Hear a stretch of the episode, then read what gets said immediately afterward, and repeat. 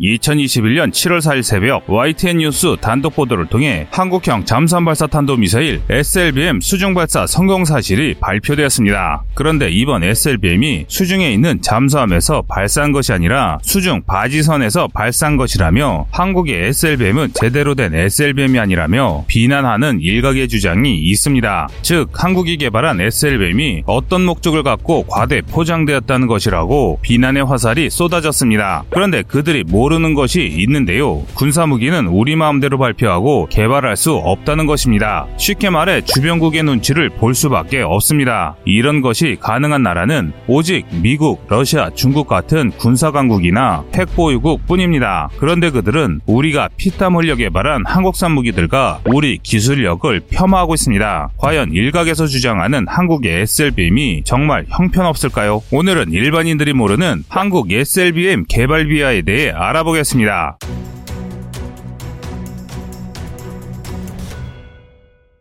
한국은 이번 수중 발사 성공으로 인해 안보리 상임이사국 5개국, 인도와 북한에 이어 세계 8번째 SLBM 개발국의 반열에 올랐습니다. 그리고 SLBM 수중 발사에 성공한 것은 물론 기만기 문제까지 해결되면서 도산 안창호함은 올해 7월 중에 해군에 인도되어 배치될 예정입니다. 그동안 한국은 북한의 SLBM 위협에 맞서 사거리 500km 탄도미사일인 현무투를 기반으로 SLBM을 개발해 왔습니다. 과거 북한의 SLBM 위협이 대 대한민국에게는 상당히 큰 위협이었는데요. 그만큼 이 기술은 한 국가에게는 상당한 영향력을 끼칩니다. 그 사례 중 하나가 미군의 전시작전권 반환 조건 중 하나에 한국산 SLBM 개발이 포함되어 있을 정도입니다. 지난해 말 한국의 SLBM 지상 발사를 잇따라 성공했다는 보도가 나온 이후 한국의 SLBM은 순항하는 것만 같았습니다. 하지만 4월 시도된 수중 발사 시험에서 미사일이 물 밖으로 솟구친 뒤 몇 초 만에 꼬꾸라졌 있었다는 보도가 전해졌습니다. 그동안 SLBM 지상 발사 시험은 지상에 거대한 수조를 만들어 놓고 그 안에 발사대를 설치해 시험을 진행합니다. 이미 수십 차례의 지상 발사 시험이 성공적으로 마쳐진 터라서 4월의 시험에서도 무난히 성공할 것으로 예견했었습니다. 보통 SLBM은 잠수함 수직 발사 간에 미사일을 장착하고 수심 10에서 20m 수중으로 잠수한 상태에서 쏘아 올립니다. 수중 발사인 만큼 발사관에서 곧바로 로켓을 점화하는 hot launch가 아니라 cold launch 방식을 사용합니다. cold launch는 발사관 안에 압축가스를 이용해 먼저 미사일을 물 밖으로 밀어 올린 뒤 공중에서 로켓을 분사하는 이중 발사 방식입니다. 이때 가장 중요한 기술이 자세 제어입니다.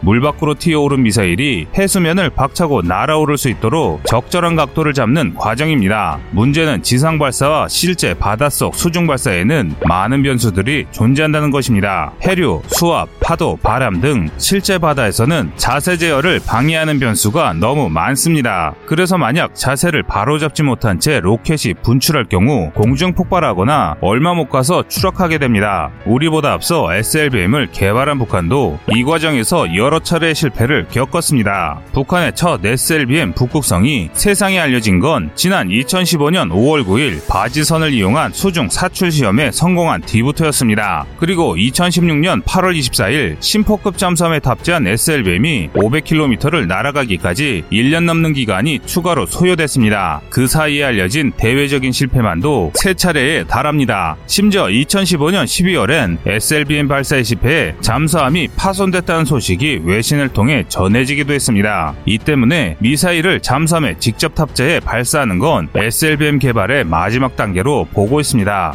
북한은 우리보다 진도를 더 나간 상태에서도 여러 번 실패했을 만큼 SLBM의 개발은 상당히 어려운 고난이도의 기술입니다. 하물며 SLBM 수중 발사는 군사 강대국인 미국과 러시아도 실패한 경험이 있을 정도로 처음 이 미사일을 성공적으로 개발하는 나라는 사실상 없다고 봐도 무방합니다. 이번 시험은 실제 잠수함이 아닌 바지선을 이용해 이루어졌습니다.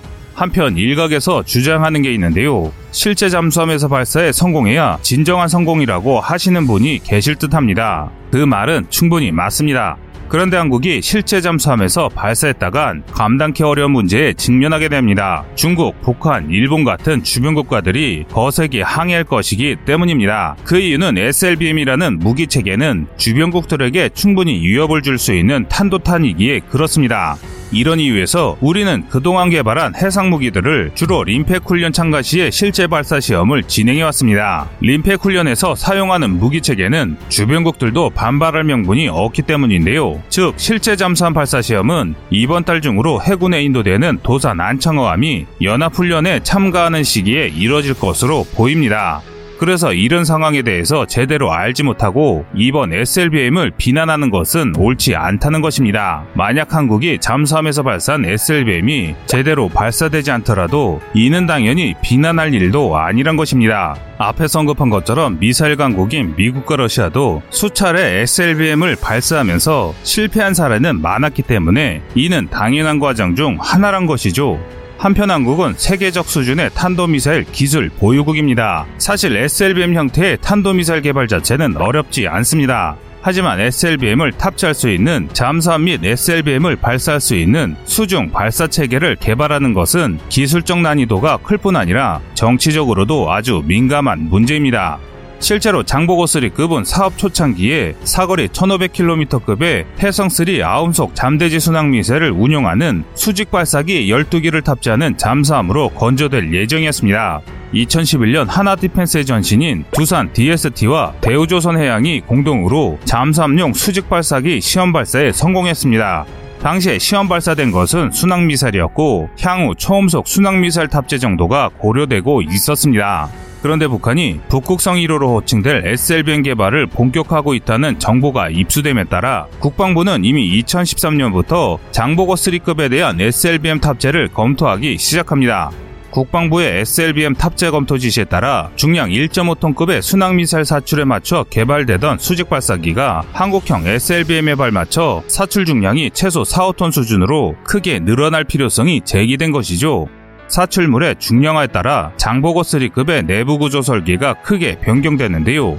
수직 발사기 개발 방식도 업체 주도 개발 사업에서 국방과학연구소 주도형으로 변경되었습니다. 동시에 새로운 혼합가스식 사출 체계가 개발되기 시작합니다. 결국 국방과학연구소와 대우조선해양의 설계팀은 급격한 설계 변경을 통해 6발의 SLBM을 탑재할 수 있는 잠수함 설계를 완성하고 2014년 11월 잠수함 건조를 알리는 잠수함 강제절단식을 가질 수 있었습니다.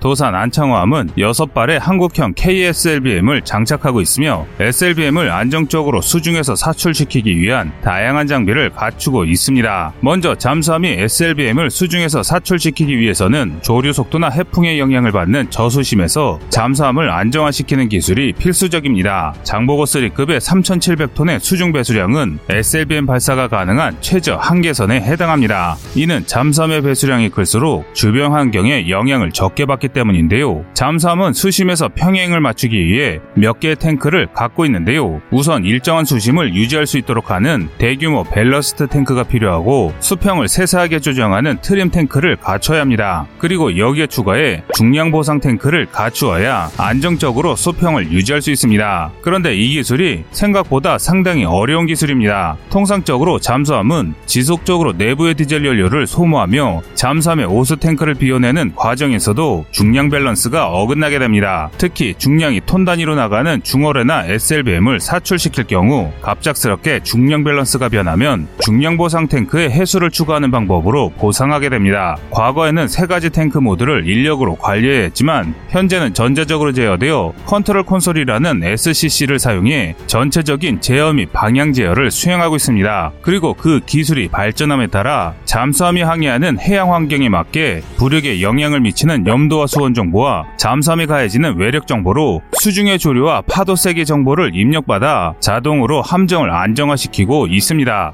도산 안창호함은 잠수함 심도 조정 및 방향 제어를 수행하는 SCC 장비로 프랑스 ECA 그룹사의 SNDC를 채택하고 있습니다. SNDC는 장보고3 batch 1급 세 척 이외에도 장보고3 batch 2급에도 채택된 상태이며 사용 수량이 적어 직접 개발보다는 해외 도입 비용의 현재 수입으로 대체하고 있습니다. 하지만 KSLBM 발사를 위하여 가스 스팀 혼합가스식 사출 발사 기술은 국방과학연구소와 대우조선해양이 공동으로 개발해냈습니다. K-SLBM의 부피와 중량은 공개되지 않았지만 SLBM이 수중에서 사출할 때 외력으로부터 미사일을 보호하는 수중용 canister 중량을 합치면 거의 10톤에 근접할 것으로 추정하고 있습니다. 이렇게 무거운 SLBM canister 캡슐은 수면 위로 사출시키기 위해서는 강력한 가스 압력이 필요합니다. 이를 위해서는 로켓 연료 수준의 강력한 고체 추진제를 연소시킬 필요성이 있습니다. 고체 추진제를 연소시킬 때의 온도는 섭씨 2000도가 넘어서며 그 내부 압력 도 2000psi에 이릅니다. 이 때문에 잠수함 수직 발사기는 물론 SLBM을 보호하는 캐니스터도 아주 두텁고 튼튼할 필요가 있습니다. 그런데 이 모두가 중량 증가로 이어지기 때문에 국방과학연구소는 KSLBM의 탑재 대응에 미국과 영국의 최신 전략 원잠에 적용된 혼합가스식 수직 발사 사출 체계를 2020년 8월까지 개발한다고 발표했습니다.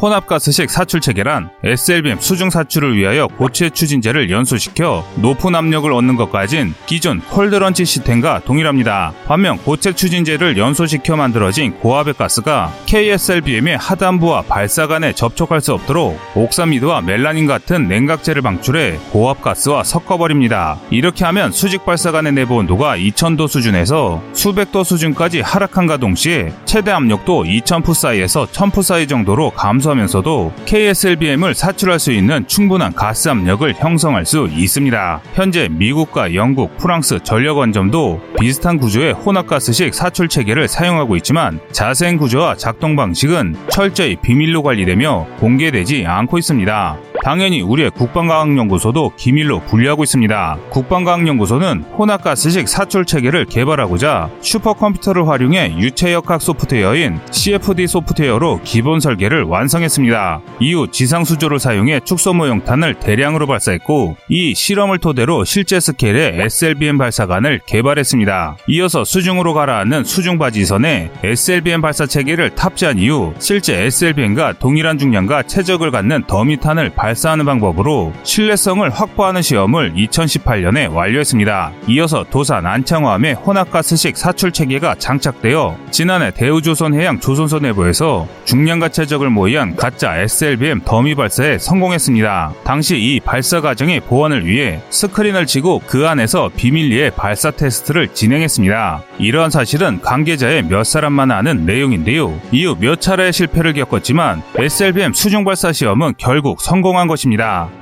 과거 중국도 파도가 상대적으로 잔잔한 바레만에서는 수중 발사에 성공했다가 태평양에서 발사할 당시에는 실패한 사례가 여러 차례 있었습니다. 이후 다양한 악천후 환경에서의 발사가 필요한 만큼 실제 완벽한 발사와 배치에는 추가적인 시간이 필요했습니다. 이런 상황은 우리도 크게 다르지 않을 것입니다. 지금 한국이 추진하는 SLBM은 모든 국가들이 두려워하는 무기 체계인 만큼 우리 연구진이 개발 과정에서 실패해도 이를 비난하거나 폄하하기 하기보단 당연한 과정 중 하나라고 생각하며 우리 연구진이 더욱 잘할 수 있도록 격려와 응원이 필요하지 않을까 생각합니다. 여러분의 생각은 어떠신가요? 시청자님의 현명한 의견을 댓글로 남겨주시기 바랍니다. 여러분들의 좋은 의견이 좋은 영상을 만드는데 많은 힘이 됩니다. 이상 꺼리튜브였습니다.